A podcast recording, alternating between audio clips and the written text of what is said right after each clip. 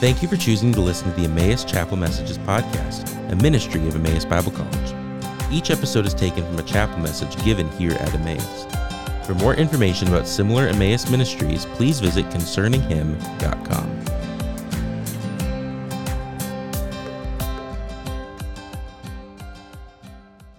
Good morning. One of the great uh, privileges of my life has been to be Brooks's dad. And I mean that. And now I get to be Rachel's father in law. And I'm looking forward to that. And uh, as Brooks said, I went to college uh, at the University of Oregon, and I went as a non Christian. I did not grow up in a Christian family. Uh, was saved uh, while there. Was a biology major, had intended to go into orthodontics, and the Lord redirected and ended up uh, going to uh, Dallas Seminary and then on into the ministry. And one of my goals early on in life was that I wanted to have a very different home life than the one that I grew up in. I was one of five children. My father was an alcoholic, a very angry, violent man. And uh, as a young man, newly saved, preparing for the ministry, still, still single, I didn't get married till I was 30. My big goal, one of the biggest goals of my life, has been I did not want to recreate the home environment that I grew up in. And so I'm going to share about an experience that the Lord took me through about 25 years that has been very key in helping me to be uh, a different father than the one that I had. But before we proceed, let's, let's go to the Lord in prayer. You know, Father, thank you that your word is living and active. It's God breathed. It's useful for teaching, correcting, rebuking, and training in righteousness so that the man of God, the woman of God, us, us, might be thoroughly equipped for every good work, including being a husband, a wife, a father, a mother, uh, a witness. And so use this time. Speak to us through your spirit and your word. Impart truth, life changing truth. We pray all this in Jesus' name. Amen. Amen. About 25 years ago, a woman from the church made an appointment to see me. I didn't know what she wanted. I, I knew every Sunday I saw them in church. Her and her husband, Joe, daughter. Uh, soon to find out she was 51 years old. She made an appointment to see me whenever I met with a woman in the church. I always had one of the ladies in the office sit in with me.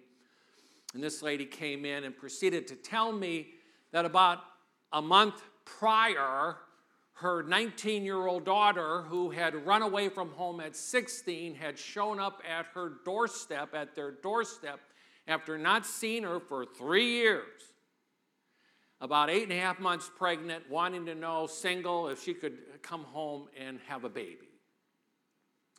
Obviously, they took her in, and uh, she proceeded to have that baby. And now she's uh, a brand new mother. So, this woman uh, is 51. She's now grandma with a daughter who's a new mother, a very uh, young, immature, doesn't know the first thing about being a mother and she's going to help. Grandma wants to help now. And didn't see this coming. So uh, the baby was born, and about two weeks after the baby's born, one day out of the corner of her eye, uh, grandma sees her daughter, what appears to be intentionally dropped the baby on the floor. The baby ends up on the floor, praise God, not hurt. Very alarmed, grandma thinks, What was that? You know, and then she just kind of convinced herself that for sure I could not have seen what I saw. My daughter would not have dropped her baby on the floor intentionally. But now her, her guard is up. She's watching. She's paying attention. Uh, for the most part, her daughter is, you know, is trying to be a good mom. You know, is very nice to the baby. And then about three days after that first incident, it happens again. And this time she just flats out. He, Grandma sees her do it. Just, just drops the baby on the floor. Uh, obviously, uh, now she's very alarmed. Praise God, the baby wasn't hurt again, but she knows sooner or later this baby's going to get hurt. This baby's life is in danger. And she's come to her pastor for help, for input. And I've never heard anything like this before. You know, I've heard a lot over the years, the 40 years of ministry, but I'd never heard anything like that. So I said, Well, tell me a little bit about your daughter. She said, Well, that's a long story. When she was 12 years old, she really started, we really started having problems with her. We ended up taking to a Christian counselor. This is a Christian family, Christian mom and dad. We uh, took her to uh, her, her first Christian counselor that counselor uh, surmised that, that, that there could be some demonic issues here in this little girl's life, 12 years old. And uh, so things got better. Uh, two years went by, 14, things flared up again in a negative way. They went to a second counselor, a different counselor, Christian counselor. He came to the same conclusion as the first counselor that there's some demonic problems in this in your daughter. Once again, a lot of prayer, a lot of counseling, and things got better again. And, and uh, so life went on. Two more years went by. 16, it all flared up again. Really ugly this time. Went to a third Christian counselor, different Christian counselor, trying to get help for their daughter. Uh, things improved for about a month, and then she disappeared. She left home, she ran away. Uh, they were able to kind of determine that she had gone to a friend's house and from there and there. And they, you know, they've gone three years. Now she showed up, has a baby, and she's dropping the baby on the floor. Took her quite a long time to share all that with me, during which times I'm listening and I'm thinking back to San Antonio, Texas, because when I graduated in 81, I went for five years as a youth pastor in San Antonio, Texas. And, and I had had a problem with a, demon, with a youngster uh, named uh, Raymond who had had some uh, spiritual issues with demons and this. And I'm thinking, oh my, oh my, oh my, oh my.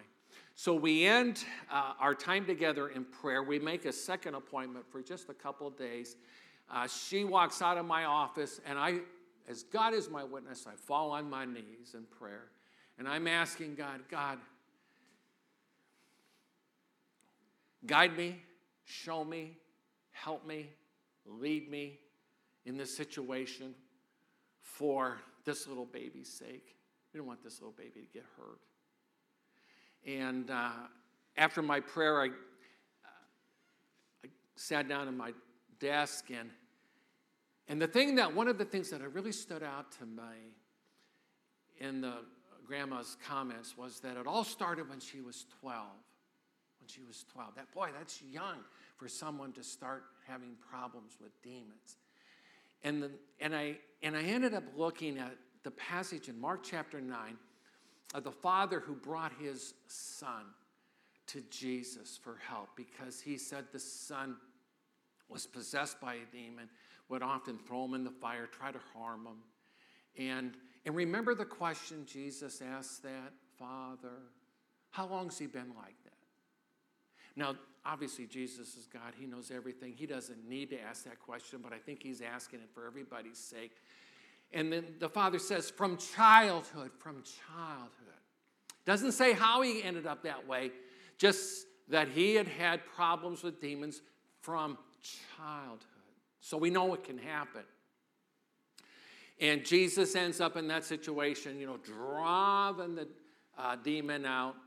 Uh, and the disciples asked him, How come we couldn't do it? And he said, Well, this kind can only come out through prayer, prayer and or fasting together. So I'm in, and I'm sitting at my desk, and I know it can happen. And I and I pray, God, it doesn't tell me there in Mark chapter 9 how that happened, but how might that happen? How does that happen? This is a Christian family. And I felt like the Holy Spirit took me on a little personal Bible study, and I'm going to take you on that Bible study real quick. And stop number one is that a passage from Ephesians, Ephesians chapter 4, verse 26. In your anger, do not sin.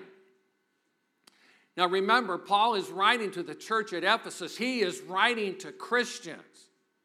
These are Christians who are reading this. And he's not saying it's wrong to get angry. He's not saying that. He said, just don't get sinfully angry. We know that the day that Jesus drove the money changers out of the temple, he was angry. It says he was angry. Man, he was angry. He made he was so angry he made a, a whip. He turned over tables. He drove those money changers out of the temple area. So it's not saying you can't get angry. We're emotional beings, and at times we're going to get angry, and, and, and at times rightfully so. Rightfully so. In your anger, do not sin. Do not let the sun go down on your anger. Don't stay angry, in other words.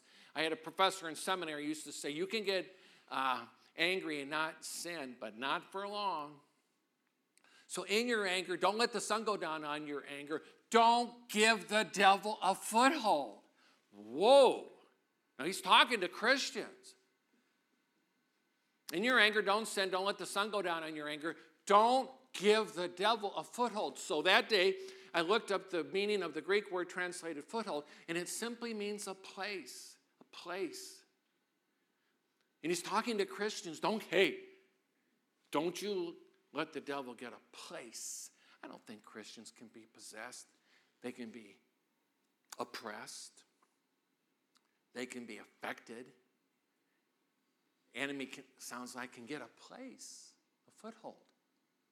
And then that fast, that fast, I just felt like the Lord said, now look over at Ephesians 6 4, where it says, Fathers, do not exasperate your children. Fathers, do not exasperate your children.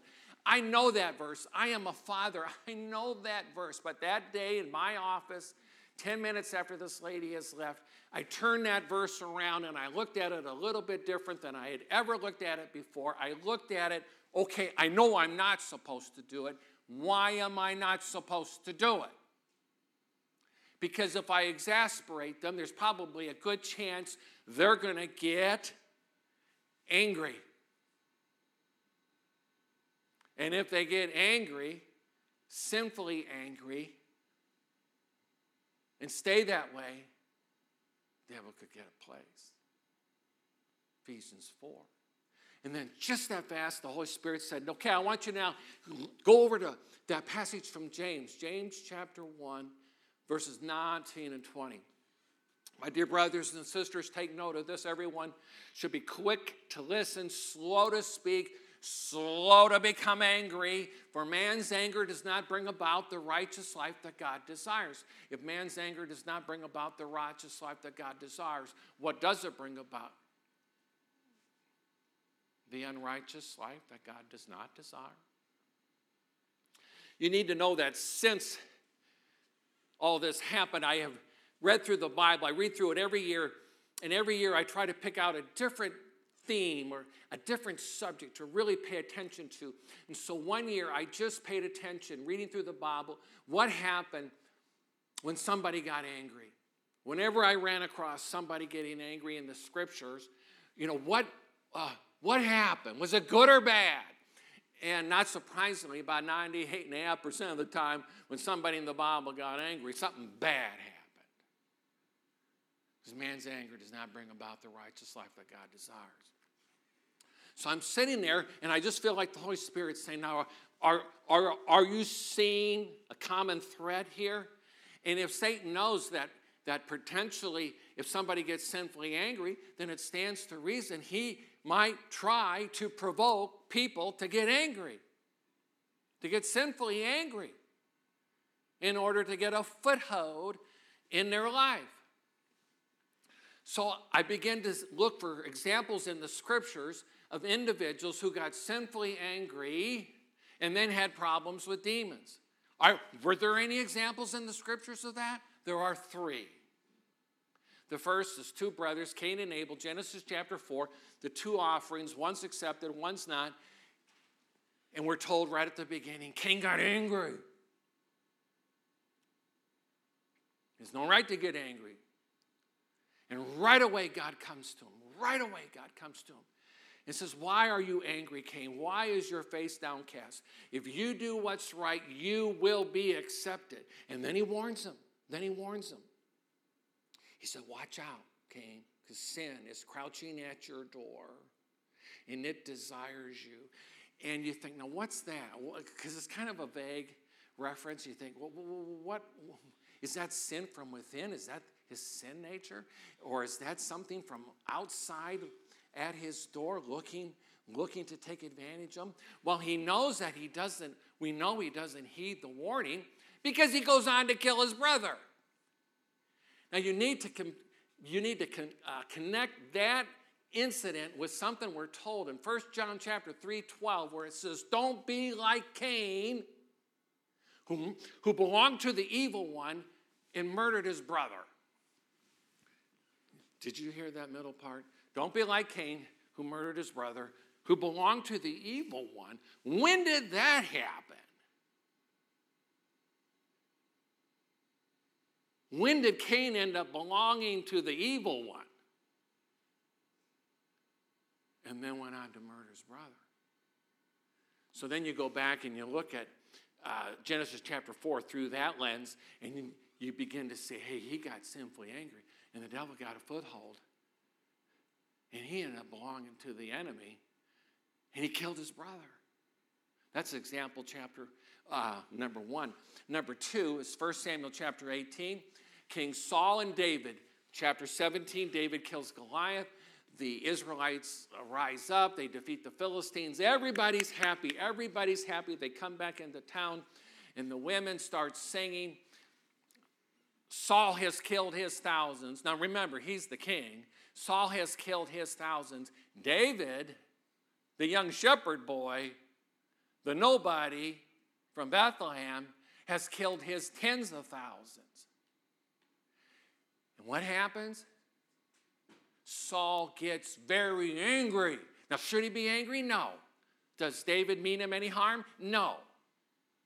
This is a time of celebration, but he gets very angry and he goes to bed.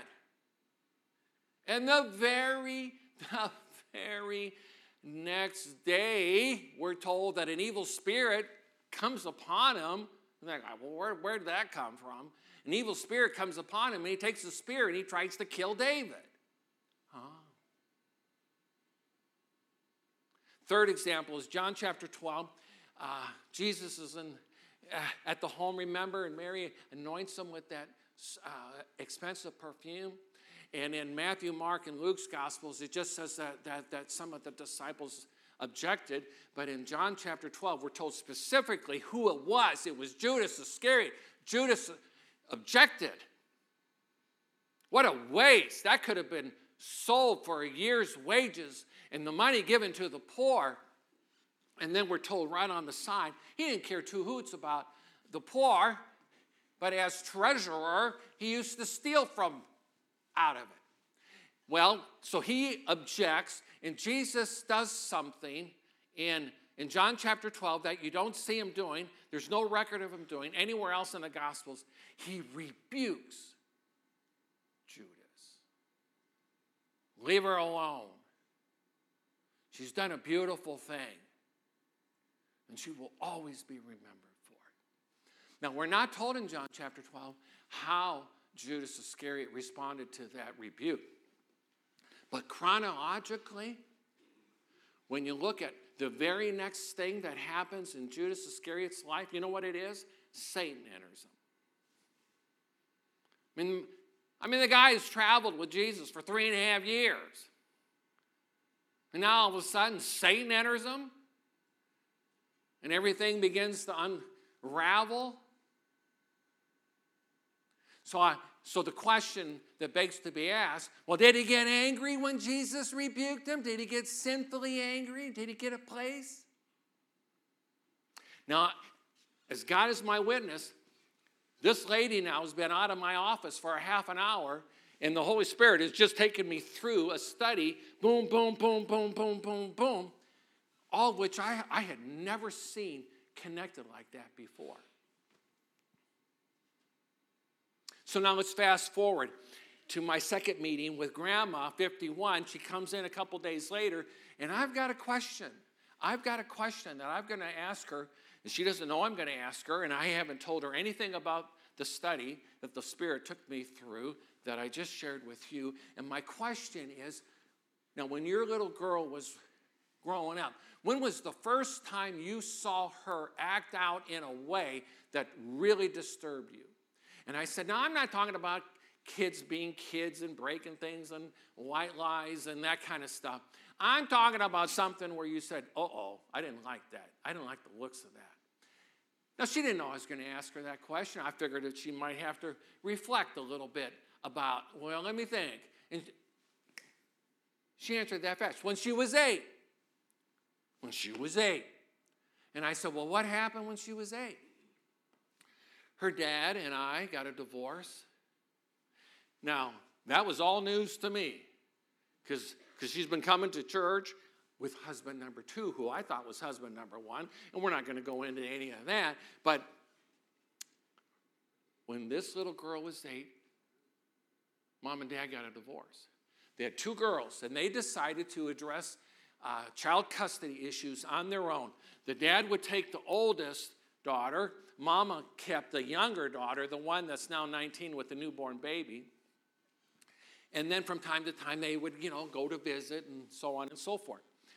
And she said, This little girl, my little girl, the girl that stayed with me most of the time, would go visit her dad and sister sometimes. And she would come home from those visits so mad. She would literally just pound her fist on the kitchen table because of how dad was mistreating her sister. And she'd say, Mama, it's not right, it's not right, it's not right how daddy's treating my sister. And she said, That's when the problems started. The problems that when by the time she was 12, now she's going to see Christian counselors, and the counselors are saying, You know, I think there's a demonic issue here. Well, that fits. So then I proceeded to tell her everything I've just told you, and we're thinking, Whoa, it kind of fits.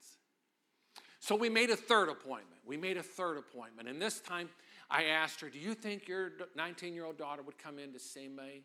She goes, I don't know, man. She hadn't stepped foot in, uh, inside a church and who knows how long. But I'll ask.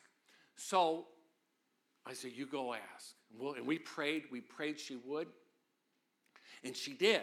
Now, before I tell you what happened when she did, I'm going to tell you about something that happened between the second visit and the third visit at our house. It's 1015 on a Wednesday night, Wednesday night, Awana uh, prayer meeting at the church, youth group night at the church. I, I got home. Brooks was sitting right on the couch beside me, and he was maybe uh, seven or seven or eight, and uh, uh it was ten fifteen, and his two older brothers come through the door. It's ten fifteen. I'll never forget it. And the oldest uh, son, our son, a very mild mannered young, uh, young man. He came in through that front door and he took his fist and he beat it against the side of the wall. And I had never seen him do anything like that in my life. And I thought, what? What? What? What? what? And, and so I sent Brooks to bed. I had him and his other brothers sit down on the floor. I said, Tell me what happened. What? In the youth group that night, he and another youngster had gotten in a big argument, and now he's coming home madder than a hornet.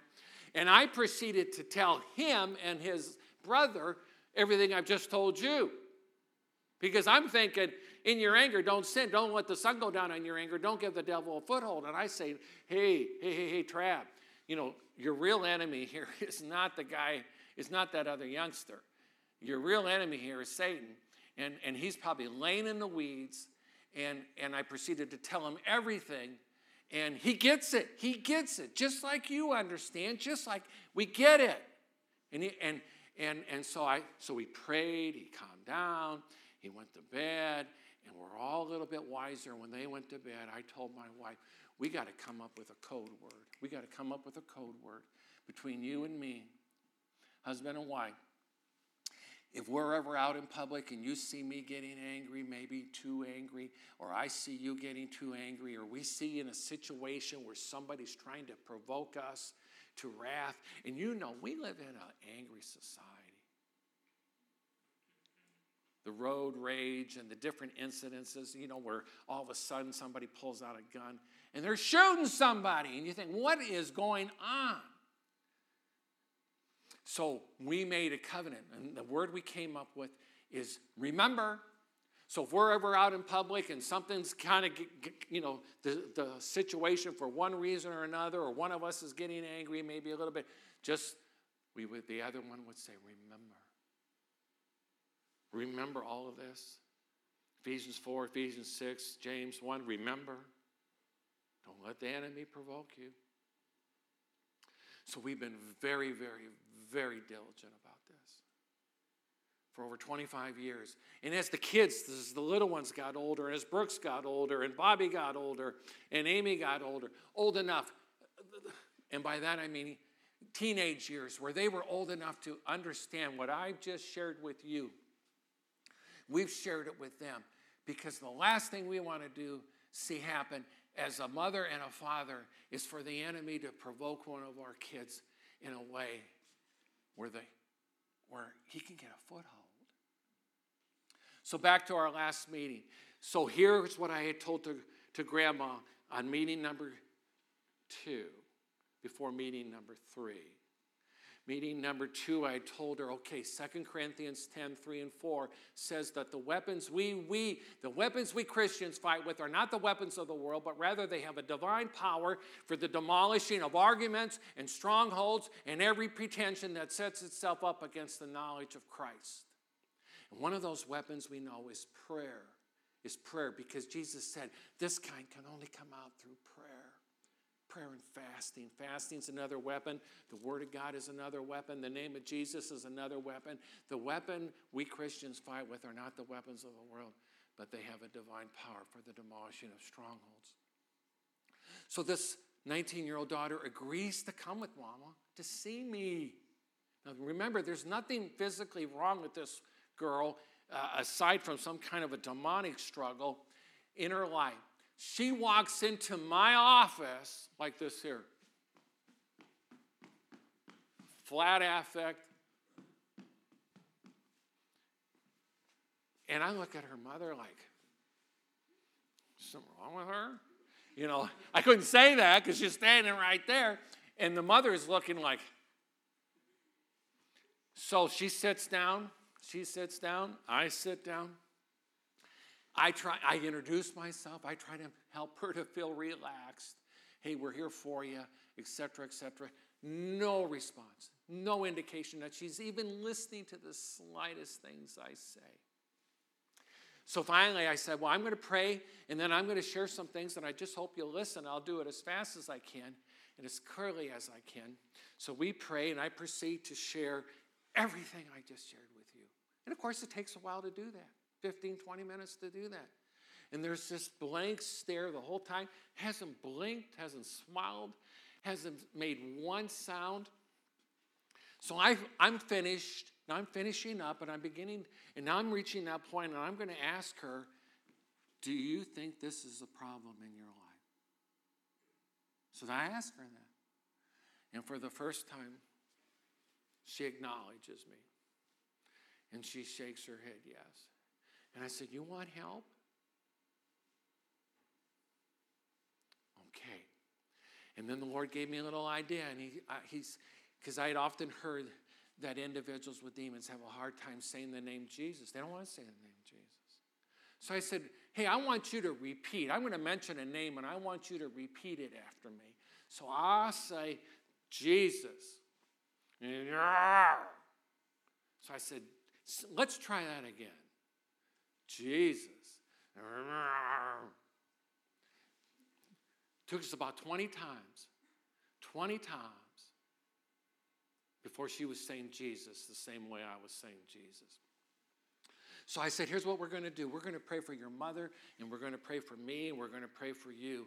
That if there's anything in our lives that there that's there that shouldn't be there, any foothold, any place, any stronghold, just anything that's there that just shouldn't be there, that God doesn't want there, that maybe Satan put there, that, that God destroys it, eradicates it, removes it, tears it down. Okay? So it's, we're not just going to pray for you, we're going to pray for all of us. So I proceed to pray for grandma, me, and then her. And when I, uh, you know, just God cleanse, God heal, God remove anything, any foothold, any place, any stronghold, anything that's there that shouldn't be there, tear it down in the, by the name of Jesus, the authority of Jesus, etc., etc. And when I said amen, you know, I looked at her and she looked at me and she had the biggest smile on her face. And she, she said, I'm free. So I proceed to share the gospel with her. She becomes a Christian. And I say, okay, now we all got to be alert. We all got to be alert because you can tear down a stronghold, but that doesn't mean Satan can't come back the next day and just try to dig another one. And so for 25 years, ever since this first happened, we have been alert. Carol Ann and I have been alert. And we've watched our kids and coached our kids and, and told them, you know, and just in settings that they need to be alert just like we need to be alert. And that's what I'm telling you. You've got to be alert. He's going to try, enemy's going to try to provoke you. And he'll, he's very good at doing that. You know, somebody will do some, uh, some, say something ugly, mean, mistreat you, and boy, it'll. But that's when you got to remember. So here's what we're going to do. We're going to end. It's time to end. I'm two minutes late. Excuse me for being late. And we're going to pray. And we're going to pray. And I'm going to pray. And I want you to pray with me. And here's how I want you to pray that if there's anything in any of us that's there that shouldn't be there, you know, maybe some of you have seen, uh, grew up in the angry home that I grew up in. You know, you look at these school shootings that have been going on now for so many years, and they all have one thing in common every gunman was an angry person. Was an angry person and then went out and got a gun, and whether it was college kids or elementary school kids, just bang, bang, bang. You think, how can that be? How can a mother drop her own newborn infant on the floor? Because they got problems, they got strongholds. Enemy's got a place. Do not be like Cain, who belonged to the evil one and murdered his brother. Yeah, he did.